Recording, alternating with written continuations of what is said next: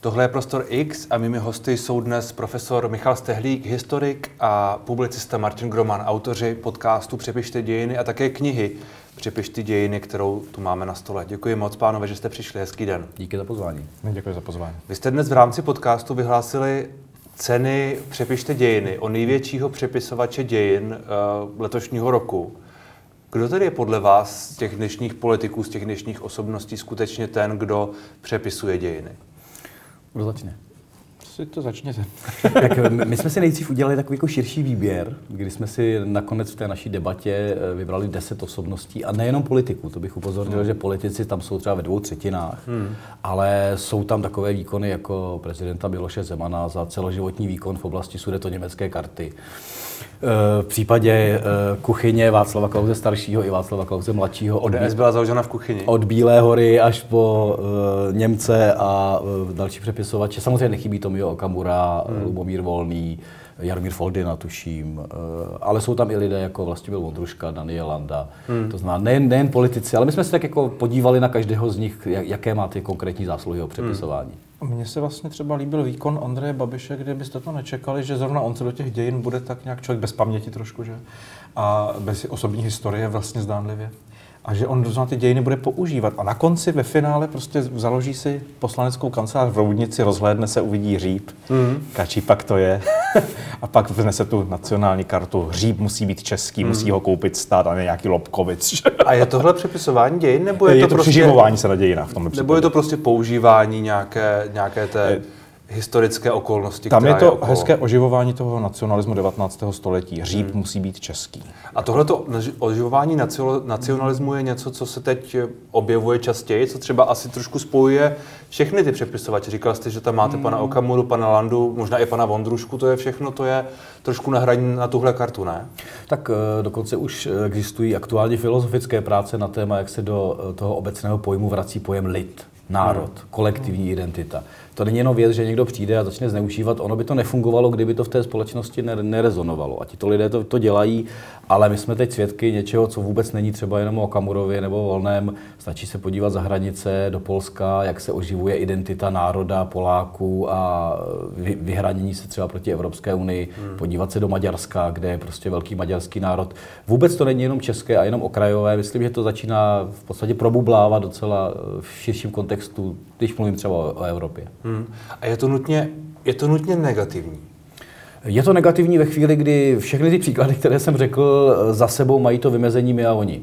Ono by to mohlo být pozitivní, že máme spoustu jako věcí, na které může být hrdí. Ostatně dnes natáčíme v den, kdy kolem půl třetí ráno se snesli parašutisté do protektorátu hmm. před 80 lety a je to nějaká hrdost třeba. Ale to, co zmiňujeme, je vymezení se, my jsme ti dobří, ale ti ostatní jsou buď zlí, eh, nebo jsou jinak oškliví, nebo nám něco provedli a je to prostě vymezování. A v tom to je Víte, vy jste soutěživý, což tohle je vlastně soutěžení s těmi ostatními národy nebo hmm. nacionalitami tak můžete vyhrát tím, že podáte jakékoliv soutěži ten nejlepší výkon. A to znamená výkon, práci. No nebo musíte ty ostatní ponížit pod sebe, abyste byl nejlepší. A to je, když to pojmete ten nacionalismus takhle, že prostě mm. jako vymezím se tím, že ostatní zdeptám a zdevastuju, aby byli pode mnou, tak to neprospívá těm společnostem. Zatímco když jste prostě hrdý na to, že jste francouz nebo švýcar nebo cokoliv, hmm. tak to je přece v pořádku. Můžete být hrdý na to, že jste Čech, má to své důvody, fajn. A... Ale nesmí to znamenat, že ti ostatní jsou horší. A, být... a to se děje třeba v Polsku, tohleto. Hmm, tohle... Mě, mě napadá, jestli, jestli vlastně to Polsko není příklad něčeho, kde dochází k tomu prvnímu, k tomu vyzdvihování a podobně, ale nevím, jestli už tam dochází k tomu druhému, k tomu oni jsou horší. Uh, dochází. No to skoro nejde bez toho. Rozhodně Polsko trošku... Ano, když je někdo lepší, tak, tak.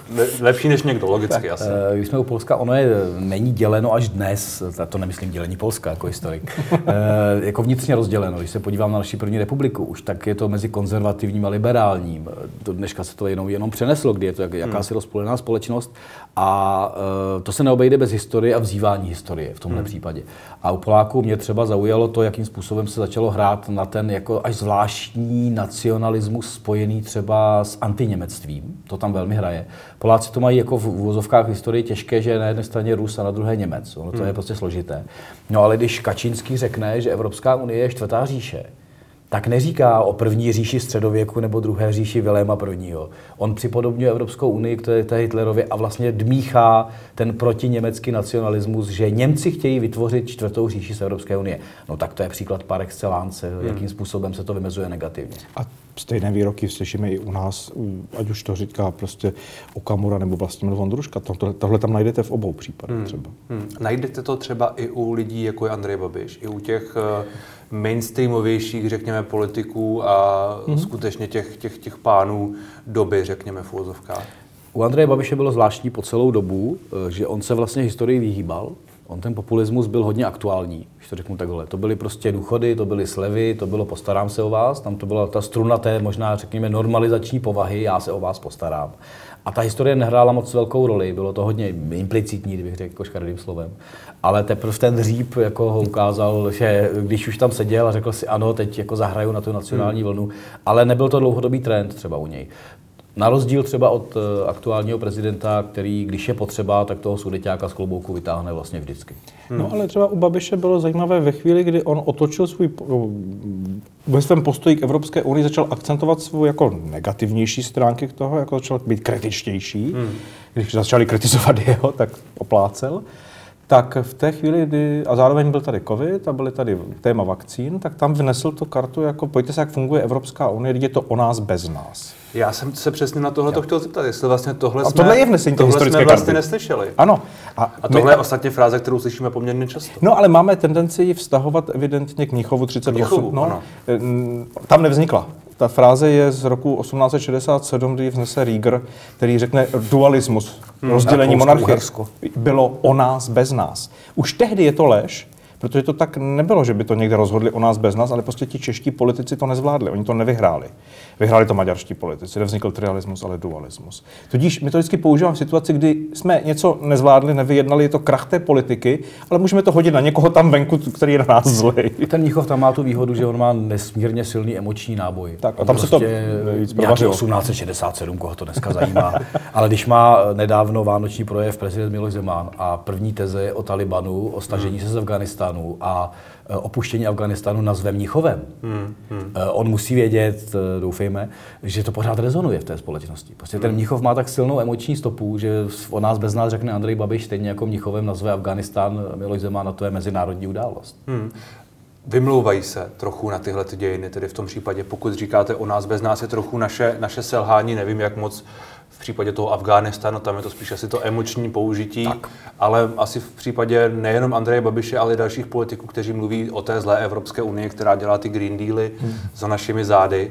Ano. Tak to je jedno, eh, jedno velké vymlouvání, protože se tváří, eh, že tam nejsou, že my kde vlastně žijeme, ale my žijeme v Evropské unii. My jsme hmm. jako, ten problém je uvnitř a uvnitř jsme i my. Čili je to jenom zase vytvoření toho slaměného panáka, do kterého se mlátí, aniž bych jako si přiznal, že jsem součástí té slámy. Mimochodem, která z těch osobností, už tu o nich trochu mluvíme, mluvili jsme o Miloši Zemanovi, mluvili jsme o Andreji Babišovi, možná bychom tam přidali ještě Václava Klauze nebo kohokoliv jiného. Která z těchto osobností se podle vás zapsala skutečně do historie a budeme se o ní učit, my ne, mm-hmm. ale naše děti a děti jejich dětí za 50, 60, 100 let? Historici milují prognozy. Já vždycky říkám bonmot, že můj profesor Robert Kvaček vždycky říkal, když jste schopni dobře nahlédnout do minulosti, neosobujte si právo křišťálové koule, abyste mluvili o budoucnosti. Ale eh, pokud bych to měl zkusit a popřít všechno, co nás učili, tak si myslím, že eh, ta transformace 90. let a přechod mezi komunismem a kapitalismem, liberální demokracií, transformací, kuponovou privatizací, vším tím, Eh, bude při nejmenším jako jeden až dva řádky, eh, který, které mohou být spojeny s Václavem Klausem. Vlastně bych byl eh, mnohem skeptičtější k roli Miloše Zemana, zda se nestane nějakým dalším zapomenutým Antonínem Novotným na prezidentském hmm. stolci. Zatímco Klaus tam nebude mít to svoje prezidentství, ale myslím si, že tam rozhodně musí mít léta 1990 až 1994. Hmm. Já jsem jednou měl v ruce jednu francouzskou encyklopedii, bylo to po roce 2000, myslím. A tam z českých eh, moderních dějin byl pouze Václav Havel, ne překvapivě. A o něm tam jediné v tom heslu bylo napsáno, že to byl prezident, který neroz, nezabránil rozpadu svého státu. Jsem říkal, to je hezká perspektiva. To je zajímavý. My to nahlížíme úplně jinak, To je ale to je prostě viděno zvenku. No. Zajímavý, zajímavý spin, který by od nás nepochybně nikdy nepřišel, ale svým způsobem to je pravda. Je pravda, že ten rozpad byl něco, co Václav Havel je, to, sám... je, to, je to jako vulgarizace na úplně základní bázi, jako linku té, toho příběhu, ale ano. Ale je pravda, že Václav Havel to tak možná bral, že tomu nezabránil, i když tomu asi zabránit do určité míry nějakou dobu nepochybně chtěl. Je to tak, ale navíc jde o zásadní věc jako ro- rozdělení státu. To se neděje jako tak často jednou za 50-100 let. V našem jak, případě. jak by řekl docela Choloušek, jednou za 10 let se to může stát. Ale ta perspektiva je důležitá, že když jsem řekl, že Václav Klaus bude možná jednou, dvěma větami eh, v nějakých učebnicích nebo encyklopediích v rámci českých dějin, tak v rámci světových, nedej bože, možná jenom evropských dějin, tam nebude vůbec nikdo. To si myslím, že by- jako když se ohledneme kromě Václava Havla za posledními 30 lety, tak z hlediska nějakého dopadu, dosahu, významu, tak bych byl velmi skeptický, co jsme vlastně byli schopni dát Evropě a světu. No, zase my to pořád všechno vidíme hezky bohemocentricky, ale hmm. vemte si, jak třeba jako eh, svět i v těch 90. letech jako ano, bral Václava Havla, toto jméno rezonovalo ve světě, zvláště třeba v Americe bylo viditelné, ale mnohem viditelnější jméno třeba bylo Lech Valenca. Hmm. Protože tam prostě byla delší tradice toho jména, tam deset let byl vidět jako opoziční lídr. Jo, a najednou to vyhrál a teď byl to ten šťastný příběh. Tohle hrálo v Evropě minimálně mnohem větší roli. A i když si říkáme o ekonomických elitách, které nahradily ty politické, tak myslím, že Petr, Petr Kellner bude za těch 40-50 let někde pod hranicí 50 miliardářů, které, kteří ovlivnili spíše globální uh, chování světa, než to, že z Čech vyšel někdo, kdo měl tyhle miliardové majetky. Takže já bych byl vlastně historicky skeptický a možná je to i dobře, že Tak Andrej Babiš možná bude ve slovenských. Tak slovenské učebnice, eh, kdybych byl škaredý, eh, my jsme teď napsali několik článků na téma Dubčeka, nesmíme na Slovensko. Eh, Nesmíte sahat na Slováky, kteří jsou jako významní. A Andrej Babiš podle mě bu- bude muset patřit jako mezi ta jména, která byla Ale já významná. doufám, že Andrej Babiš bude v učebnicích politologie, protože myslím, že to je hezký příklad toho, jak v mnoha ohledech to nedělat. Hmm. Spousta voličů jeho by s vámi ale nepochybně nesouhlasila. Já jsem na to připraven, já s nima taky ne. Já nepředpokládám, že ti budou číst učebnice politologie. K tomu, k tomu co říkáte, mě, mě napadá taková ta teze, uh, Češi jsou nejlepší. Vy, vy, vy o tom máte jednu z těch ano. kapitol v té knize, měli jste o tom i podcast. Uh, v čem je taková ta fascinace naše, nebo ne, asi Je specificky naše, naše, naše. ale obecně některých těch národů, že vlastně jsou lepší než jiné, že to, to, co dělají, oni dělají nejlépe, že mají ty nejlepší osobnosti, nejlepší pivo a nejlepší všechno ostatní. Tak v něčem je to přirozené úplně všem. No a v něčem je to možná dáno tím, že když jste menší nebo malý, což už je téměř eh, k masarykovským myšlenkám, tak ta světovost musí být, oni teda mysleli jinak, oni mysleli, že musíme být na nějaké úrovni eh, od morální po politickou. Tak hledáte tu světovost jako v něčem. I když jsme malí, tak jsme nejlepší v. My jsme si trošku dělali legraci z té naší světovosti skrze sport eh, v 80. letech, kdy prostě mistrovství světa v kolové a jako, jako dítě jsem byl přilepen na obrazovku, jestli pospíšilové opět po 21. vyhrají titul mistrů světa a budeme nejlepší na světě. V něčem se prostě upínáme k těm věcem v rámci toho, jak nejsme úplně jako velcí, významní, svě- světodějní. Mně se občas jako, eh, je to trošku úsměšné, když si říkáme, ano, měli jsme i nobelisty, Hirovského hmm. nebo Seiferta, jak je to úžasné. No, no, ono by stačilo se podívat za hranice, kolik nobelistů mají Poláci a zejména třeba v literatuře. Ono je to naprosto jako nesouměrné. Tak je jich víc. A teď si přesně hrajeme, jejich víc to znamená, no, nejsem si jistá, je to úplně. Teď to přepočítáme na ty poměry, ej, už, už, jste, už jste v těch číslech, to už je jako divný, že jo, najednou. Ale mm, fakt je ten, že ono to vlastně, teď jsem to někde slyšel hezká věta, že v divadle se říká, že krále hrají ti ostatní, jak se k němu chovají, že jo. A ve chvíli, kdy sám o sobě musíte jako národ tvrdit, že jste nejlepší, tak je to trošku divná situace. Měli by to tvrdit ti okolo, ti, co s váma mají zkušenost, říkají, ti jsou výborní, s těma se výborně, a teď já nevím, jedna obchoduje, píše literatura, cokoliv. Hmm. Na druhou když se podíváte na, nevím, Spojené státy, tak tyto o sobě přece taky říkají, Jasně. že jsou nejlepší. Já nevím, jestli to je nějaký národ, o kterém by ty ostatní říkali, že nejlepší. No ale zrovna u té Ameriky vlastně to, že to je velmoc, to hrají i ti ostatní. Hmm. I, i, i, ti oponenti. Jako A- málo kdy se prostě oponenti Ameriky vymezují proti jako jiným menším státům, třeba České republice. Nehledě- Kromě teda, toho, že doma nevyhostíme ruskou půlku ruské ambasády. No. Nehledě na to, že Amerika si tím jako vlastně dlouhodobě vůbec vytváří nějakou identitu. Hmm. Ten kotlík, který tam vznikl ze všech těch národů, ono to není tak jako starý národ, když to řeknu takhle jednoduše, když se podíváme na konec 18. století, to je docela blízko.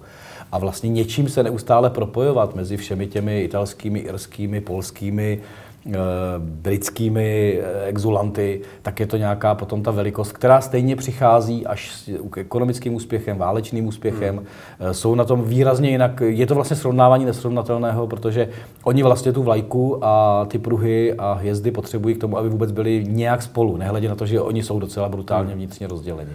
Mně napadá, kam tedy se vztahuje naše, naše, naše identita. Kam až? Protože před těmi na konci 17. století, 18. století, to jsme byli to Rakousko-Uhersko, to jsme měli já nevím, měli jsme tehdy tu identitu, jakou máme teď, je to srovnatelné, nebo k čemu se my vztahujeme? Není to srovnatelné. Eh, naše dnešní identita je hluboce zakořeněna eh, v první republice a tatíčkovi Masarykovi. Hmm. Je to, je to, je to ale to těch jediných 20 let, které vlastně máme. Takže to je no. vlastně obrovská koncentrace prostě na ta léta. Ale je to, to taky mýtus. Je to mýtus, musí to být mýtus. My jsme si s ním taky poradili v pár podcastech, ale no. anebo jsme si dělali legraci, že před třemi lety jsme slavili 100 let státu, který už neexistuje, což je taky jako, jako specifické vždycky, ano. Ale víte co, on ten mýtus jako my je potřebujeme, každý národ je potřebuje, každá společenství, každé společenství potřebuje nějaké své mýtotvorné hmm. momenty. Problém je, jestli si řekneme, z té historické události vytvoříme ten mýtus a budeme na něm trvat, anebo si řekneme, ano, je to mýtus, už se ho můžeme třeba vzdát, můžeme ho rozvolnit, můžeme o něm diskutovat. Mnichov, únor konec konců listopad. Hmm. Ty měsíce tak hezky, ještě srpen by tam mohl být. Hmm. A můžeme to tak jako rozvolňovat, můžeme se o tom bavit, můžeme o tom kriticky myslet. A nebo jestli trváme na tom, že to musí být ten mýtus, ale že to je to základní, na čem stojíme.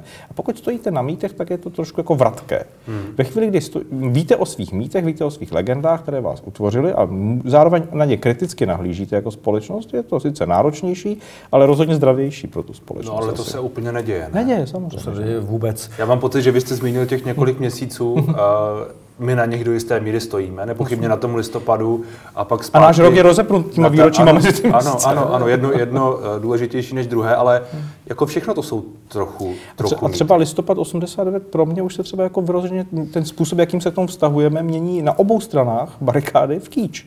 Hmm. Jedni prostě jako chybí mi Václav Havel a druzí popírají prostě, že to vůbec bylo podstatné. No ani jedno není racionální, ani no. jedno není kritické myšlení. Já mám pocit, že letos eh, jsem možná víc než jindy vnímal takovou jako snahu o nějakou redefinici toho hmm. svátku. A no, ona bude nezbytná. Ne, nevím, nevím, jestli by to vedlo zrovna k tomu kritickému pohledu, ale na druhou stranu, jak by měl vypadat. Asi, asi nepovede. Uh, to je zase, to bychom se museli bavit, jak, jak má vypadat pozitivní mýtus. Jo? Co mhm. si z toho vlastně vezmeme? Já jsem taky eh, si napsal nějaký článek o Václavu Havlovi, kde říkám, eh, odstupme od toho, že ten muž zbořil komunismus, což je prostě jako hloupost v rámci mýtu. A já bych se docela rád vztáhnul k nějaké osobní statečnosti během normalizace. Mm-hmm. To, to může být jako pozitivní mýtus, ne o listopadu, ale že v listopadu se dostali třeba do popředí lidé, kteří měli něco za sebou, kteří vlastně byli schopni bez vědomí toho, že někdy vyhrají historicky. To je taky jako výjimka. Masaryky Havel jsou výjimky, že jdete proti zdi a nakonec vyhrajete. To se neděje. A zeď se rozpadne nebo ustoupí. A zeď se rozpadne nebo ustoupí, to ne. Ale lze se vztahovat prostě spíše, teď řeknu hloupě, k osobním vlastnostem nebo k něčemu, co bych nazval svědomím, hmm. což v případě jak Masaryka, tak Havla asi, asi máme. Ale my máme radši prostě ty, ty tanky v 68., Mnichov v 38. A třeba je zajímavé, že eh, kromě toho, že většinu národa bude bolet hlava 1. ledna 2022, eh, tak nikdo nepůjde do ulic, že budeme slavit vznik Českého státu v roce 1993. My nejsme identitně opření o to, že jsme Česko, Česká republika. jsme, na, na Slovensku to státní svátek jako je slavený. Na Slovensku se předávají státní vyznamenání, je to hmm. novodobá státnost, ale my máme 28. říjen s těmi vlaječkama. My vlastně jsme vstaženi hluboce do té první republiky. Hmm. Mně napadá uh, tatíček Masaryk a tyhle ty uh, silné osobnosti, ono to pak jde, jde i přes svým způsobem Václava Havla, ale Miloše Zemana, Václava Klauze, takové to uh, vyrábění si králů, vyrábění mm-hmm. si symbolů, ke kterým se můžeme upínat. Či, čím to je, že to vlastně máme tak rádi? Tak jednak to je vlastně dlouhodobá tradice. On ten Masaryk se posadí na hrad nikoli do nějakého měšťanského domu, odkud by úřadoval. Nava, naváže na Františka Josefa. Prostě jako, proč má prezident demokratického státu sedět na té obludě, což je největší hradní komplex snad vůbec. Takže je to nějaká návaznost, která v těch hlavách, hlavách byla. A ta tradice je velmi silná. Říká se to i příkladem, že většina komunistických států zrušila prezidenty, hmm. kromě Československa kdy i ten Gotwald si sedne na Pražský hrad, potom Zápotocký, Novotný a už to běží jak Husákovi. A udělá se dichotomie, tady je první tajemník strany, tady je prezident, protože ti lidé to v úzovkách chtějí a jsou zvyklí, že někdo nahoře sedí a je velmi personifikovaný. Hmm. Eh, já teď třeba dělám životopis Zápotockého, kde mu píší lidé z Ostravska, tě kolega, Nepozte si na mě. Aby, aby se, aby se, aby se Marie, Marie Zápotocká stala kmotrem jejich dětí. Komunistická vlastně vláda, která potlačuje církev. Těm lidem to bylo vlastně jedno. Oni vnímali, že nahoře někdo sedí. Ikona. A, a to ikonicky přešlo klidně přes ten 90. rok prostě k Havlovi a dál. Já s oblibou říkám, že ten Pražský hrad, že se tam jako blbne, že to prostě ovlivňuje ty lidi a je úplně jedno, jak, jaký Na jste. Pražském hradě se blbne. No takže prostě Ale to je- to je do toho, myšlenka. přehledíte do toho údolí a prostě pak začnete psát jako já, a já na Pražském hradě ten víga. A to se potká Jiřího Ovšáčka jako Pavla Tigrida. Hmm. Jako, někdy to tam vždycky najdete. Najednou jsou okouzlení sebou na tom hradě. Ale já s oblibou říkám, že to byla v tom roce 18 přebujelá kasárna s ka- nedostavěnou katedrálou. A teď jako co toho Masaryka na tom vlastně jako lákalo, že do toho šel. Ale z hroby králů. No a bývám peskován, že přece to bylo ale to náboženské a kulturní centrum toho národa, který ještě teda neměl ten stát v tu chvíli, ale měl tu katedrálu, kde měl ty hroby těch českých králů a tohle. No ale teď ten Masaryk chtěl odtrhnout stát od církve, tudíž to je úplně nelogické to, to, hmm. tam jít do toho. A on to přesto udělá, Vyšel protože vstříc ví, že ta symbolika je tak strašně silná, to tatíčkování. Mimochodem to je císařské. Hmm. Slavili se císařovy narozeniny. Císař byl tatíček, to už od to ani se netýká Františka Josefa, to je ještě starší tradice. Ale pak se slaví i Masarykovi narozeniny 7. března. Úplně stejným způsobem, stejný ritus. Ale pozor, tatíček je Báťuška, to přinesli legionáři, to je od cara. A navíc to ještě To je patří. Báťuška A tak to je ale podobné. No je to úplně stejné, bych řekl, v tomhle jako nahoře musí někdo být, kdo... Tedy kromě toho, že to je feudální. Tak, ztratí prostě lidské vlastnosti a stane se mýtem, což teda u Masaryka hodně podporovala i sama rodina, jeho dcera a další. Takže pokud se na hradě blbne, tak uh, zrušit Zas bude- hrad... to zas bude titulek. To je to možné. Od, odstěhovat uh, hlavu státu z hradu, nebo... No, pojďte se, v Bratislavě taky máte ten hrad na kopci, ale prezident Primaciální palác je tak uměřený, tak jako dole. Tak je to prostě civilnější. Jako, já nevnucu svoji představu, jako ať sedí prezident trvale v lánech, je to hezká, jako Češi by si zasloužili hlavu státu, podle mě, která je na venkově. Chodí po parku, občas přijde do té sněmovny, řekne kluci, přemýšlel jsem tam, napsal jsem tady projev, tak vám to řeknu. No, to, to- to, já přišlo fajn, ale Češi by si zasloužili eh, hlavu státu, Státu, která je na Vysočině, myslíte? Ne, nemusí být na Ně- Vysočině, někde, někde v já, Brdech. Já nejsem zase takový radikál, aby musel být let v paneláku, klidně, ať má ty lány, teď je to hezký. Jako, Já tady se neschodneme, protože já bych zase jako historik cítil, že je potřeba ho provazovat s těmi mýty. Tak já bych mu třeba nechal palác Kinských na staroměstském náměstí. A tam máte všechno. Máte naproti těch 27 pánů, máte tam Jana Husa, máte tam teď Mariánský sloup. Dá se tam udělat ta přehlídka na tom. to blbnutí, to Možná byl, by to vám- blbnutí by to ale neubral. Možná by vám řekli, že eh, všechny ochranky a podobné věci by se tam do okolí eh, a kanceláře různých eh, No pá- a pánů, tady pořád ty, a- lán, ty lány pořád jsou dobrý a navíc ta symbolika, když chcete ty mýty, hmm. jako když ten hrad je Václavův. To je královský hrad, to je symbolika koruny, hmm. ale ty lány jsou Masarykovi. Tam je pohřben. To je symbolika demokracie. Jestliže jsme vstažení k první republice. Vykoupené od šlechty. Jasně, Složité. Patřilo to rodině maminky Karla Schwarzenberga. Skutečně. No, jo. A velmi dobře to A tak tam už by zase mohly přijít ty sudety. Na to No, zase právě, a už to už ale, zpátky, jako. ale jako, to je symbol demokracie dneska pro nás, první republiky. K tomu se můžeme vztahovat. Ten hrad je prostě komplikovaný v tomhle. Teď končí rok 2021, byl z vašeho pohledu historický? Byl to skutečně historický rok, nebo to byl jen další rok, který měl ty zajímavé všechny měsíce a kterým jsme prošli? Za mě to byl jenom další rok. Uh, už jsem zmínil některé filozofy, co se zamýšlí, co žijeme v liberální demokracii, tak oni říkají, že žijeme nějakou druhou fázi interregna, že vlastně se propadáme někam do krize celého systému. Podle mě to je jenom další jako zářez eh, na technologické ose a uvidíme, co bude v budoucnu. Propadáme se do krize systému. Propadáme se podle mě do krize jako liberální demokracie.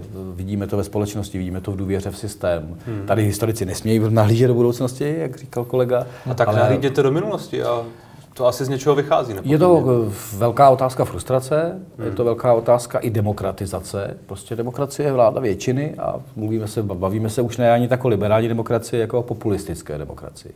Eh, Bavíme se o tom, že opouštíme věcnost a jdeme na nějakou iracionalitu v tom veřejném prostoru. A teď složíte všechny ty věci, trocha frustrace, ekonomické krize, energetické krize, frustrace, eh, nedůvěra v systém, nedůvěra v korupci. No podle mě se to, to Lego skládá jako příliš krizově na to, aby něco v budoucnu nenastalo. Hmm. My na obálce té knížky máme Masaryka, Havla a Dubčeka, kromě teda ještě Toufara. Ale myslím, že to je typicky pro, ty, pro to naše poučení z politiky, když chcete ten zpětný pohled. Tak vlastně ten rok 38, tak držíme těch mýtů, eh, nám řekl, že jsme tak dlouho stáli o ten vlastní stát a trvalo to jen 20 let. A ta důvěra v tu myšlenku najednou prostě byla narušena, hmm. protože skončilo to tragicky. v roce 68 jsme si řekli, budeme, jim ještě, budeme těm chlapům věřit. Dělají tu politiku dobře. Konečně tam je ta důvěra v toho člověka v čele.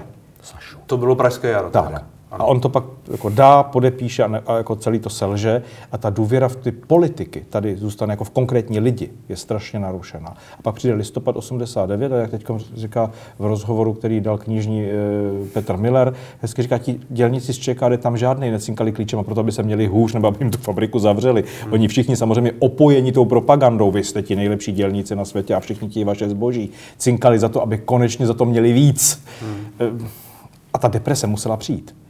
Jakože my, my jsme ztratili důvěru ve vlastní stát, v to, že politik je někdo, komu můžeme vůbec věřit, a nakonec, že vlastně jakákoliv změna má smysl. Nehledě na to, a že... to, tohle je poučení z těch mýtů 20. Hmm. století, je vlastně strašně tragický. Pandemie ukázala, že vlastně důvěra v instituce státu je... Oprávněná. Jednak oprávněná a jednak jako podlomená. Nízká důvěra je oprávněná. Tak, Velmi nízká důvěra je vlastně oprávněná a je to otázka jakéhosi prostě chaosu, věřit, nevěřit, eh, že včera řekli to, co zítra nebude platit. Když zase, mě napadá, mě napadá tu, tu změnu, kterou jste zmínil. Ono to dneska, letos to bylo znovu heslem. Znovu to bylo heslem v těch volbách a já se trochu jako obávám těch některých reakcí, které už vidím, že ta změna bude znovu nenaplněná a že znovu přijde ta frustrace a že to vlastně bude podobné, jako to bylo. Je to lákavé heslo, změna a ta část chce změnu. Já vždycky říkám, eh, když si vybavím takový neúplně dobře natočený film Andělské oči na hm. Hrabalovu novelu, tak tam jsou ty prodavači penzí. Ty říkají, musíte to úplně zašišlat to slovíčko, penze, penzička. Tak to, to se děje v rámci normalizačního přesunu jistota, jistotka. A teď se to děje změna, změna. Hmm. Ale to, co, co se nastane v té realitě, uh, možná jsme zase klasicky jenom obětí toho pojišťováka, co vám prodává ale, to ale, ale jinak samozřejmě tahle země je strašně dobrá pro skeptiky. Tady jako jakákoliv, pro cyniky. Jak, cyniky, jakákoliv naděje, změna nebo jakýkoliv posun k lepšímu, můžete vždycky v hospodě večer říct, hej, já si myslím, že to nedopadne. Proti vám sedí, šance, že to nedopadne. A proti vám sedí optimista řekne, já doufám, že to povede. už to půjde. Ráno se probudí a ten optimista je za blbce a ten pesimista říká, hele, on má pravdu. To je chytrý člověk. A je to ta jistota, já to říkal. já to říkal. Vy jste, vy jste říkal, musí se něco stát. Já nevím co. No, tak to je hezké, zkuste. Nevím co, vnímám to tak, že uh, třeba ti lidé, kteří o tom hodně, hodně přemýšlí, vlastně hovoří o tom, že, když to řeknu úplně zjednodušeně, uh, oddělíme od sebe liberální a demokracie. Demokracie, ta většina, liberální je nějaký předpoklad, že něco jako občanská a lidská práva jsou daná a neměná. Ale to je dohoda. Hmm. To je dohoda, která je definovaná v ústavě. Co když se, což dělá třeba Orbán s ústavou, eh, když má ústavní většinu, co když se to změní? Co když to liberální jeden moment skončí a to, co bereme od Helsinek 75, jako ta lidská práva, která jsou jakoby téměř z hůry, to je přece nějaká společenská dohoda. Hmm. A každá společenská dohoda se může zrušit. Takže ta krize může být v tom, že najednou třeba ta práva vůbec nemusí, nemusíme mít všichni stejná. A to je takový jako obecný skepticismus. Nechci to dohlížet, co by to mohlo znamenat eh, v rámci budoucnosti. No ale zrovna jako otázka lidských práv a toho, my teď máme takovou tu změnu a naději, že naše zahraniční politika se vrací hmm. k otázce lidských práv, ale zároveň... Havlovská politika, ano, Havlovská jak politika. Pan Lipaský. Ano, ano, a pan prezident trošku nad to tím brblá. Ale zároveň jako vidíte, že vlastně, když jste zmínil ty Helsinky, to byla věc, kdy oba ta západní i východní blok podepsali prostě dohodu o tom, že budou dodržovat lidský práva a spoustu dalších věcí. Každý si z toho bral trošku to svoje. Hmm. Ruský tábor ukotvení hranic po druhé světové válce, západ, západ eh, ta lidská práva. A říká, vidíte, vy jste podepsali a nedodržujete a teď se tím... Hmm. Ale na tomhle principu my vždycky říkáme, vznikla charta 77. Ale hmm. taky na tom vzniklo v Polsku spousta hnutí a v Rusku. A dneska třeba vidíte, že prostě e, organizace, která vznikla na konci 80. let, Memorial, L'Oreal v Rusku je dneska zakázaná. Včera byla. Včera, čerstvě, čerstvě. čerstvě zakázaná. Hmm. A já, když jsem tam byl v roce 18, tam mluvil jsem s Jelenou Žemkovou a s dalšími lidmi, kteří to dělali, ten memoriál, a tak eh, oni říkali, oni byli čerstvě tehdy prohlášeni za ty mezinárodní agenty. A říkali, tohle je první krok k tomu, že nás jednou zruší a oni to udělají. Takže v roce 18 už říkali, že k tomu to dojde. Hmm. A říkali, víte, ono, vy uvidíte to zrušení, vy uvidíte to, ale vy nevidíte věc, kterou pro kterou už teď jsme ohroženi, protože když vás v Rusku prohlásí za mezinárodního agenta, tak ten zákon stanoví, že vás vlastně třeba jako můžou vyhodit z bytu. Což se přesně jejich pracovníkům toho memoriálu okamžitě začalo dít. Přišel bytný, řekl, hejte, vy jste mezinárodní agent, mazejte odsud, já vás tady nechci.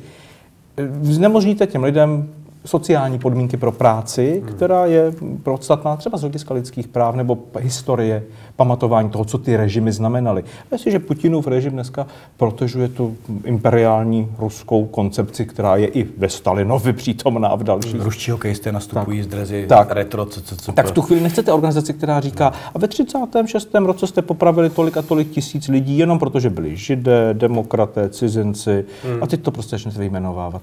Jako, to nechcete takovou organizaci za zády. Co, co do toho, že ji založil Sacharov? No, to prostě je detail, který nikoho nezajímá. Nesedí to imperiálního obrazu Ruska, no. které se prostě bere ty imperiální snahy i v rámci jako těch Sovětů. A stane se to, ti lidé, to nejde jenom o historii. Zajímavé na tom pro historiky je, že ta historie je velmi důležitá i pro toho Putina. Tak. Že vlastně musí zakazovat nějaký, nějaký historiky, který hovoří o Gulagu. To je přece jako, musí v tom být nějaká síla, jako hmm. síla té pravdy vůči, vůči tomu modelovanému e, obrazu. Ale druhá věc je, na ty lidi to dopadne sociálně, na ty lidi to možná dopadne i kriminalizačně. Hmm. A otázka je, co se stane z hlediska západu, z hlediska našich. Hmm. Obávám se, že nic, skoro nic. Protože si to v úvozovkách v něčem mohou dovolit, a, a ten svět se proměňuje tímhle způsobem. Ona je to ohromně interní věc. Že? Ano. A je, je lehké říct, to je, ať se to tam vyřeší. No, a nebo prostě těch jako pár desítek lidí, kteří to tam dělají, dostanete na ten západ. Tady hmm. poplácáte po zádech. Petice, a dáte, dáte jim tu sacharovou cenu. jako je důležité. ale, ale, a vy tohle vnímáte ale jako nějaký... práce v tom Rusku je v trapu. Tomu rozumím. A vy tohle vnímáte jako nějaký uh, krok někam, který je jako symbolický pro tu dobu? A On byl tu... jasný v tom roce 18. Hmm. Jako vlastně, on není symbolický pro naši dobu, je symbolický pro nějaký etapu. A je symbolický, protože v Rusku je e, vládní nomenklatura současná vedená teda prezidentem Putinem, která postupně utahuje šrouby. Už té soft totality už to není úplně soft. Hmm. Když jako se zavírají lidé, třeba historici, za to, že Ale bádají to, voději. To se děje i v Bělorusku, že? Tak. Daleko víc možná, nebo já nevím, jak tak. moc to jako porovnávat, no je to asi trochu jiné, hmm. něčem horší něčem asi možná lepší, nicméně tam taky jako s tím nic moc neděláme. Dáme nějaké sankce a tím to tak jako končí. No a další věc je, eh, to se řeknu ošklivý slovo eh, do veřejného prostoru, diskurs, mění se jako vnímání těch hmm. věcí. Jestli Brežněv podepsal Helsinky a stejně je nedodržoval, tak ale docela byl plísněn a vlastně v Nějškově se snažil ukazovat, že to jako nedělá, že je to v pořádku, když zavírají Magora Jirouse a další, tak jim hlavně dávají paragrafy výtržnictví a, hmm. a další, aby to nebyl politický vězeň. Teď se dějí věci, které jsou objektivně z politických důvodů. A vlastně to Rusko nebo další státy si to mohou v úzovkách dovolit, protože i ten mezinárodní diskurs je, že si o tom někde jako v zákulisí povídáme. Dokonce si myslím, že ten lidskoprávní aspekt v podstatě už je ve psí, hmm. že všechno už je hranice jako jenom nějakého plagátu a zatím je ohromný pragmatismus, který byl hmm. vždycky, ale občas přece jenom jako hrálo roli, eh, kam se posunuly ty neformální pravidla. Ve smyslu, tohle se nedělá, to už je pryč. Já si myslím, že tohle celkově jako pryč. Je pravda, že asi nemá uh, on, Vladimír Putin ani, ani Lukašenko nemusí dělat, že to není politické, protože to pro ně nic neznamená. Naopak, tam u, do, u svých doma budou za to chválení. Hmm.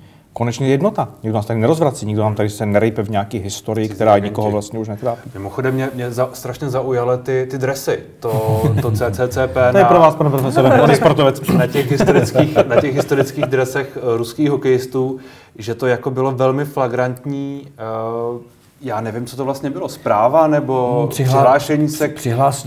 Takhle, já mám rád, nebo rád, pro studenty jsem si jako stáhl jednu fotku z toho, protože oni jeli dekády, oni byli, ty ano, ano. dresy měli různé, že jo, z 50. let, potom ty, co známe my z 80. let. Ale to, co málo koho zaujalo, nebo to nevnímal, když tam seděli, seděli na té lavičce, měli tam to CCP rudé na tom bílém, tak za nima eh, byly ty nápisy s tím jako carským, eh, carským odlem a u toho je nápis Krásná je mašína rudá mašina. Hmm. A to už tam mají dlouhodobě. Rudá mašina ve smyslu jako pojmu, že ti hokejisté byli rudá mašina, Fetisov, Makarov, Krutov a tak dále. Oni se k tomu vztahují tak jako tak a my si tváříme, vždyť je to jenom sport. Nikdy to nebyl jenom sport. Pak se můžeme ptát nás, kdyby třeba naši hokejisté nastoupili v drezech z roku 85, nastoupili by? Stále a prodávají se tady mikiny z té doby sportovní jako se znakem re, socialistickým retro, jako retro. Se, stalo se to retrem, ale tohle je veřejné přihlášení se prostě k něčemu, byť třeba přes A myslíte, že by to byl problém? Já vlastně přemýšlím, jestli by to... No já bych rád, kdyby ta situace nastala, jak bychom se o tom bavili. Jestli hmm. je to víc o tom Lávovi a Růžičkovi, kteří vyhrají mistry světa v 85. v Praze, hmm. anebo jestli nám bude vadit ta hvězda, ten kryváň eh, v tom znaku. Já přemýšlím, jestli tahle doba už pro nás taky není svým způsobem nostalgie a je. možná i nemáme tam přece jenom ty gulagy a nemáme tam tyhle ty věci. Je, ale zároveň najdete tady skupinu lidí, dokonce na té demokratické jakoby, straně, mám dojem, kteří ve chvíli tohle udělají současní rusové, protože to je zpráva domů, hmm. ne do světa, to je zpráva domů. Hmm. My budeme stejně velcí, jako tehdy jsme byli. Hmm. Nebojte, já to zařídím. Lídr to zařídí, i včetně toho hokeje tak zároveň se tady na té naší třeba demokratické straně najdou lidi, kteří si řeknou, to je málo. Já to musím ještě jako přidat. A použijou tu paralelu. To je stejně jako kdyby Němci nastoupili prostě z dresy z 30. let a s hákovým křížem. A jakmile použijete třetí říši, tak se je. Proč? jako proč tohle máme poslouchat? Teď je to úplná pitomost. Argumentace vlastně. Hitlerem je prostě špatně, jako, protože argumentace, argumentace Hitlerem, k tomu se možná ještě dostaneme mě. Uh, abych úplně změnil téma a trošku se vrátil k tomu, o čem jsme mluvili před malou chvílí. Uh, 30 let po roku 89 můžeme se my ještě vymlouvat v úvozovkách na to, že za něco může ten minulý režim, že ty, eh, ty špatné věci, které se dějí a ty špatné věci, které jsou možná v lidech někdy, tak se to jako říká, že jsme se to naučili za toho komunismu, to kradení a tohle všechno, že za to opravdu může ten komunismus. Tak vymlouvat bychom se jako první teze neměli nikdy na nic, dokonce ani v 90. roce na ten komunismus, tak. to bylo to o nás. Na druhé straně, proto já často mluvím o tom přenosu jako mentálním z té normalizace, to neznamená, že ty důsledky nežijeme. Že nežijeme spíše v té jakoby soft rovině chování, životních strategií, e, i toho, jak se generačně třeba vyvzlínali my. Takže to, to kdo nekrade... Uh, okrádá vlastní kdo, rodinu. Kdo neokrádá stát, okrádá vlastní rodinu, je, je Doufám, že to není jako sta- že to Ale není pěkný, standard, že si to na to nemůžete vzpomenout. to mi přijde jako nadějný. Vlastně. ano, my jsme to samozřejmě nikdy nedělali, takže já nevím. Já si myslím, že eh, to, to, to, eh, neměli bychom vymluvat na nic, ale to, to třeba nás podle mě víc ovlivňuje, je to, jak se nastavil ten půdorys v těch devadesátkách. Prostě 90. Hmm. leta nás nastavila to, jak budeme fungovat teď. Ekonomicky, eh, sociálně, generačně a mentálně. a mentálně. Prostě ten pragmatismus, který tady vnesla určitá část toho politického spektra, je to prostě podstatné mít dobrou ekonomiku a tak. Nikdo to nespochybňoval. Ale vlastně se to na to omezilo pro ty lidi hmm. ve velké míry. A to není celé, jak říká klasik. prostě to musí jako být jako něčím ta politika i ta, i ta společnost doplněna. Takže tenhle ten odkaz je pro vás eh, problémový, nebo je to něco kritizovatelného, byť to nemá asi smysl úplně kritizovat, ale je to něco, co by bylo dobré reflektovat. Uvědomovat si to. Eh, já u té reflexe ještě vnímám, že tady se strašlivě v těch 90. letech, aby to nebylo komunistické a kolektivní, začalo mluvit o individualismu. Respektive to hlavní je ten jedinec a je to mantra úspěchu úspěšný jedinec. A to se do toho veřejného prostoru strašlivě jako protlačilo eh, v tom neoliberalismu. Je to prostě o vás. Nedej bože, abychom se bavili, já to občas taky zmiňuji, o nějakých jakoby, solidárních věcech. Dneska podle mě jedna z hlavních krizí generační do budoucna bude bydlení. To si, hmm. to je, a to je pozůstatek toho jako hyperliberalismu 90. let. Hlavně nic nedělat, že by se stát v něčem měl angažovat, to je na trhu, to je, to je na vás. To je podle mě jako, jako kritizovatelný moment. A to, co nemusím kritizovat, ale jako historik sleduju, protože jsem toho součástí, a je to spíš jako popis. Ty 90. roky přinesly ještě jednu věc. Nás. Husákovi děti. Hmm. My jsme nejsilnější generace za století téměř. A v, teď řeknu hloupě, my jsme v něčem poobsazovali různé pozice. Hmm. Protože jsme hodně kompetitivní. Prostě to, to byl boj o to, kdo bude kde jak. Ale teď je tady nová generace, ale my jsme to třeba zasedli na 30 let dopředu. Hmm. A já si myslím, že to bude velmi zajímavé sledovat za takových 10 let, až nám bude těch 55 a budou tam velmi šikovní 35 a vlastně ta společnost má nějaké rozvrstvení a nějaké limitní, uh, uh, limitní počet pozic. Mám, mám pocit, že my 45 v té době na tom budeme trošku byti. To je to tak, objektivně. Ale mimochodem, eh, to, co použil kolega, ten termín Husákovi děti, myslím, že není vlastně přesný, vzhledem k tomu, co, co popsal tak. dál, protože podstatný termín jsou Husákovi rodiče. Hmm. Tedy lidé, kteří v těch 70. letech na tu politiku přistoupili řekli, ano, my teď tady budeme mít silnou generaci, protože nemáme nic jiného, jako máme k tomu všechny podmínky a o nic jiného se nemá cenu úplně jako zajímat a dělat nějaké kariéry bylo nesmyslné v té době, takže prostě tvořili rodiny a vytvořili silnou generaci. Ale zároveň ta 70. a 80. léta, po těch zklamaných nadějích let 60. přinesla ten pragmatismus. Ten, je v, ten není v 90. zrozený, ten je zrozený tady. Hmm. Ten, to, ano, udělám krok A, bude mi to stát tohle, tudíž neudělám, udělám krok B, přinese mi to tam, tu výhodu, jdu do toho. Hmm. A tohle to chování přinesli oni, což není výtka konkrétním lidem, ale generační. Hmm. A naučili to naši generace.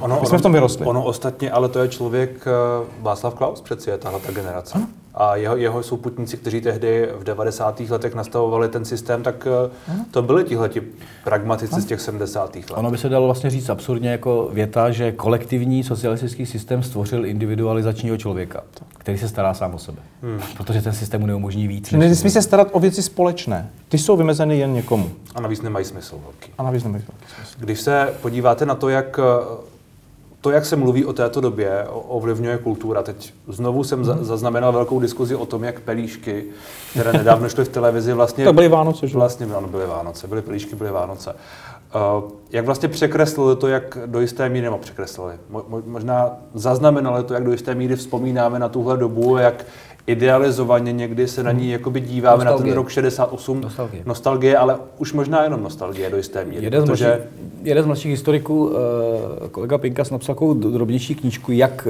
eh, se díváme na normalizaci. A on tam jak, eh, se dívá i na filmy, skrze které se díváme na tu normalizaci. A vedle sebe postaví, jak vytrhnout velmi stoličku a pelíšky. A vlastně velmi hezky ukazuje tu míru nostalgičnosti, že vlastně tam se, i přesto, že pelíšky mají v sobě od politiky, okupace, komunisty, tak ta základní linka, říká, je vlastně v něčem úplně stejná. Prostě nostalgická. Hmm. Spoustu věcí v tom udělá muzika. Hmm. Prostě hudba, která Hezká vám dá hudba, tu no. emoci. Prostě jakmile tam dáte jako sluneční hrob a myšíka a další a najednou je to prostě hrozně Mimochodem, jako to není, není úplně hudba toho režimu, že jo? To je hudba potenciálně zakázaná. To je snu o tom režimu. Tak, takže vlastně nostalgie v tomhle jako funguje, funguje naprosto bezpečně. Hmm. Ale mně se líbilo, když, si, když Hřebejk natočil po pelíšcích Kawasakiho růže, hmm. tak eh, někdo, nevím, jestli to byla Mirka Spáčilová, nebo kdo napsal, to máte za pelíšky.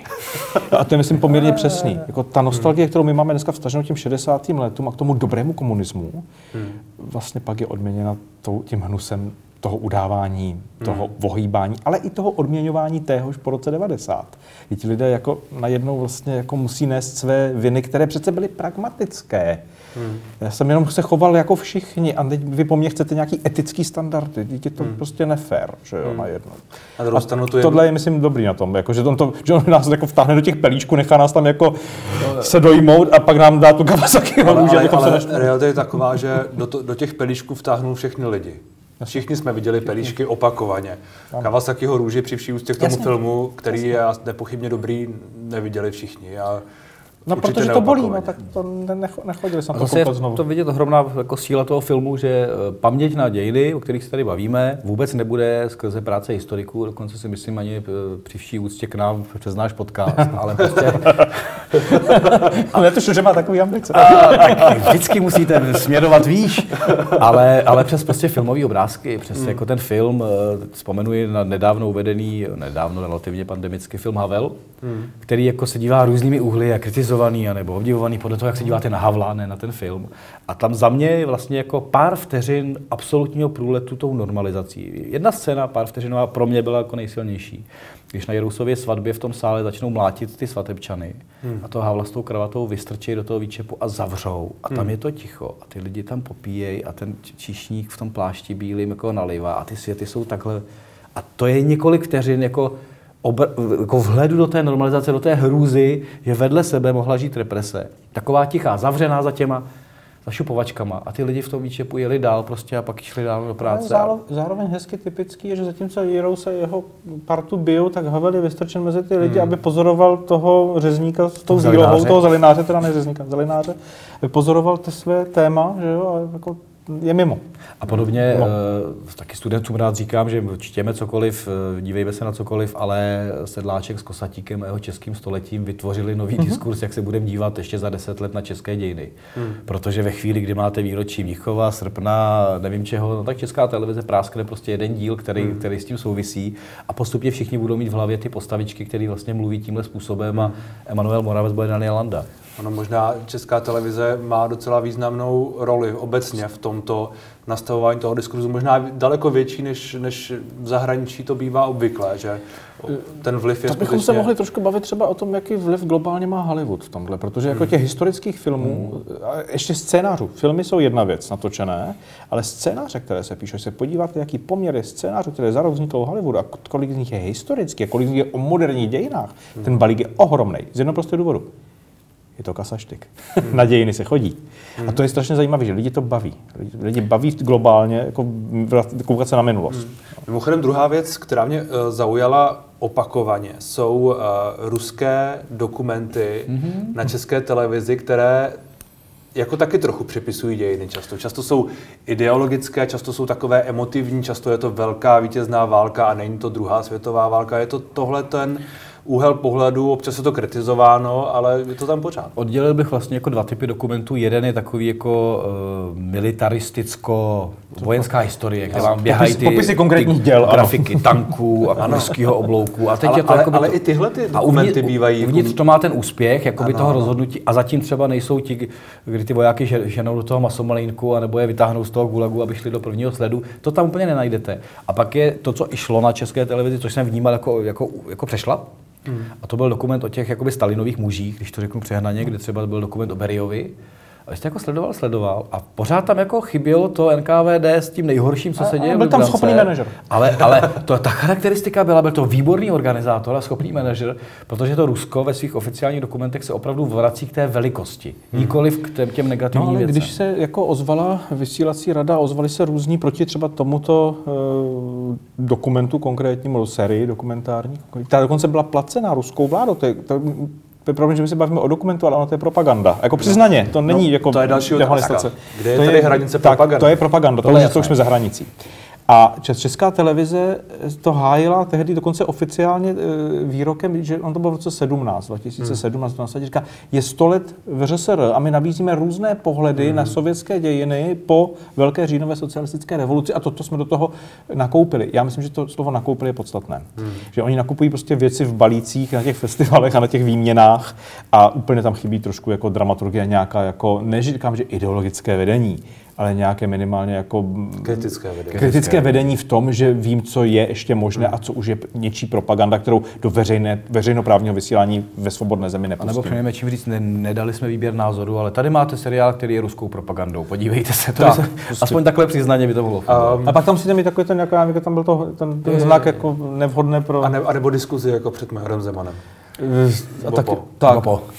Mimochodem, a toho Majora Zemana dneska najdete na YouTube komplet, ale ty diskuze nemůžete, ne, ty neexistují, ty, ty nejsou nikde jako k dohledání. ale on ostatně bývá v televizi, myslím stále. ale už ne v České. Na některých menších No, těch na ostatních kanálech. ano, ale taky va- bez diskuze samozřejmě. No tak ale to- vlastně zmizely ty diskuze a zmizely ty kritické dokumenty, které Tak. byly vždycky potom, protože to je vlastně jako lidi se zase nostalgicky Ale podívají. ty na to. nezůstaly ani, ani v, jako přístupné někde, někde, někde na síti, že byste je mohli najít. Já jsem hledal a úplně ani jako...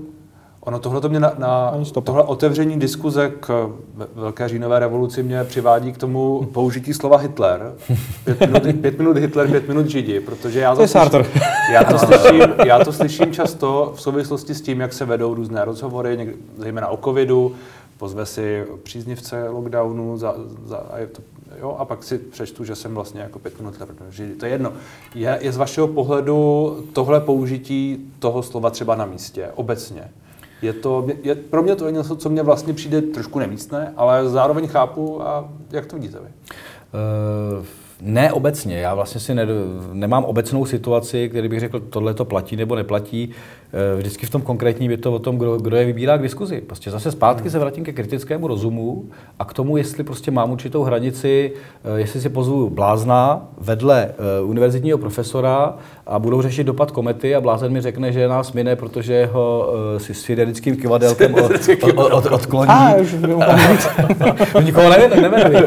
A vlastně budete to brát jako relevantní, tak jako budíš, ale v podstatě jako to je vaše kritické rozhodnutí, že se vnáší do kritického prostoru Hmm. něco jako by ne- neracionálního. Na druhou stranu, my jsme teď s jedním kolegou filozofem napsali takový jako velmi provokativní článek, že musíme si přiznat, že existuje i jiná racionalita. Hmm. Že vlastně, pracovně jsme si to měli nazváno smrt Voltéra. Že my žijeme v tom, že vlastně jedna plus jedna jsou dvě, ale co když část společnosti žije, že jsou to tři, jenom se stydí to říct. A najednou zjistíte, že spolu nedokáže mluvit. Že vlastně to, a my řekneme, to jsou hloupí, oni neví, jako, jak funguje Ohmův zákon a jak, jak funguje Karl Linné a jak funguje fo- fotosyntéza. No jo, ale oni taky mají eh, hlasovací právo a vidí svět jinak. A vlastně my jsme v situaci, kdy nám asi nebude stačit neustále zdůrazňovat, jakoby vlastně, že racionálně to je takhle, protože výrazná část společnosti ještě díky globálním sítím se skoncentrovala a vidí svět úplně jinak. No, Ne, nebude stačit. Už nestačí. Nestačí. Já myslím, že tenhle ten váš předpoklad je, je, je pravdivý a už je třeba s ním nějak jako pracovat. Já, já to vidím v podstatě denně na, těch, na tom, co mi lidé píšou a podobně. Jak, jak reagují na ty, na, ty, na ty jednotlivé názory, jak odmítají něco, jak vyžadují něco jiného. To je úplně zjevné. A vlastně já sám nevím, co s tím. No ono to opravdu je eh, někde mezi filozofií a teologií, hmm. protože s, a, a, psych, a psychiatrií, možná, abych jako nebyl zase takový, nebo, jako, nebo možná ekonomii. takový ezoterický, anebo ekonomii. Ale já si myslím, že to je o, o tom, jak jsou lidé zakotveni ve světě. Ono je to prostě o tom každém člověku, který projde školou, který je konfrontován s nějakým světem a který mu nerozumí, Máme tak složitý svět, kterému nerozumíte, tak se prostě jste schopni upnout na jinou racionalitu. To, že jsme na jedné straně e, v podstatě schopni letat do vesmíru a na druhé straně jsou lidé schopni se léčit v podstatě savem. Hmm. Tady je nějaký problém. Neříkám, že mám jeho řešení, ale tady je problém, jak, jak ti lidé vnímají svět. A to není jenom ekonomická frustrace nebo sociální frustrace, to je třeba nedůvěra v elity. No to často není, protože to nejsou často chudí To nejsou- Ne. to- To není, ne, jako tam ani nejde najít, nějaká jako jednotná linka, musíme si, podle mě. musíme si přiznat, že lidé, že, že jistá část společnosti vidí svět jinak. Hmm. Otázka je, jak s tím jsme schopni pracovat. Pokud to my bereme ty jako pseudoracionální. A Já myslím, že otázka, nebo ten, jako to, co je úkolem třeba médií, když tak bavíme takhle v rozhovoru hezky. Ještě jednou děkuji za pozvání. Teď budu kritický k tomu, co tady prácháme, tak se omlouvám. v pohodě. Ale To- tohle je podcast. Tak. Ale mm, že smyslem je jako hledat, ne, to, ne mít to řešení. A teď, co tady dneska je nejčastější formát, kdy hledáme nějaké informace, názory a tak dále. Rozhovor jeden na jednoho. To od vás, od moderátorů, vyžaduje strašnou erudici a přípravu, protože vám tady dneska sedíme my, no tak dobrý, popovídáme si, že tady bude sedět jaderný fyzik a zítra profesor medicíny a pak ten někdo s psychedelickým kivadelkem a pak politik, tak musíte být každý den prostě úplně jako připravený to. Ve chvíli tady máte, budete mít formát pro a proti, tak je to vlastně taky strašně zavádějící formát, protože smyslem je, že se ti dva pohádají. A Je to emoční, je to zábavné. Pak můžete udělat to, co se dneska vůbec nedělá, nebo skoro nedělá. Můžete pozvat a pečlivě vybírat lidi, kteří si sednou kolem stolu a, budou si v pěti, šesti lidech povídat o tématu třeba COVID. A budou to řešit z pohledu medicínského, ekonomického, psy, sociologického. Bude tam nějaká paní z lidu třeba, to je jedno. A Máte slovo, myslíte? Tak. No, až takhle ne. Říká pečlivý výběr. Protože ten, ten výběr je podstatný, protože ukazuje, co chcete. Můžete vidět na některých televizních soukromých stanicích debaty čtyř lidí, ale jsou vybraní tak, aby se pohádali. A ne- nejde o to, aby ten divák něco pochopil, ale aby byl emočně vzrušen, vydržel připnut a zůstal tam i na reklamu. Ale ne, aby pochopil nebo hledal řešení problému. Ale pořád jsme u formátu rozhovor. Hmm. Ve chvíli, kdy naberete těch šest lidí s různými názory, oni si o tom popovídají, oni si sdělí ty věci a vy do toho vnesete, vy to poskládáte do složitého formátu, který bude mít tu ambici, bude to třeba rozhlasový dokument, nebo televizní dokument, hmm. nebo nějaký pásmo mm, dvouhodinový, no, jaký to bude mít dopad? Minimální dneska. Ano, to je ten ano, problém. ano, ano. Jo, ale tam možná najdete, jako možná, že Václav Moravec ve Fokusu je blízko někdy některých řešení, ale kolik to má diváků, jaký to má dopad? Doufejme, že se dívají ti, kteří se dívat mají. Nepochybně se dívají ti, kteří by s vámi ve všem tom, co říkáte, souhlasili. A, zá, a zároveň eh, to Jako slovo, to tak bývá. Tak, tady asi by to slovo, nestačilo. Slovo, který padlo jako naprosto zásadně a podle mě eh, to je nějaká cesta k řešení, by to zní velmi zvláštně. A to je emoce. Mm-hmm. To, co třeba se za mě stalo v rámci té naší racionality vůči těm, kteří jsou podle nás hloupější, je, že my jsme eh, vůči očkování, vůči propagandě, vůči tomu, je to propaganda, prostě chceme, aby ta společnost začala fungovat, eh, chceme prosadit očkování a tak dále. My jsme začali strašit. Hmm. To, to zásadní je, umřete. Jako, jestli, v- jestli v tom, že v té vě, ještě racionální většině nebo racionálním už ti lidé nevěří a vy na ně ještě vytáhnete klacek jako bu, bu, bu vy malí děti, když to neuděláte, budete zítra mrtví. A já mu nevěřím, takže vlastně se ještě víc naštvu ve smyslu, a to už je moc. Uh, najít cestu skrze emoci k tomu, aby se ten člověk zamyslel, ale zamyslel emočně, to je to, je to jako, je to protimluv. Emoce v tom hraje jako, jako zásadní roli. A samozřejmě zásadní roli hraje úplně jiná výměna informací, kterou, kterou žijeme. On si tu českou televizi totiž jako mnohdy nikdo ani nepustí, protože přece všichni v těch řetězových mailech říkají, že lžou. Já si pustím něco jiného a přečtu si něco jiného a půjdu jinudy. Pokud eh, nepůjdeme jinýma platformama, pokud eh, nepůjdeme přes emoci, tak nejsme schopni v podstatě tu společnost nějak začít jako dávat dohromady. Hmm. Protože tím, že budeme poučovat, vydávat vyhlášky a strašit, to nebude fungovat. Tak jsme skončili na tuhle pesimistickou notu. Měl to být zábavný Máte, rozhovor. máte, máte něco zábavného nakonec? Ne, nemám. I tak za něj děkuji, děkuji za rozhovor. My Děkujeme za pozvání.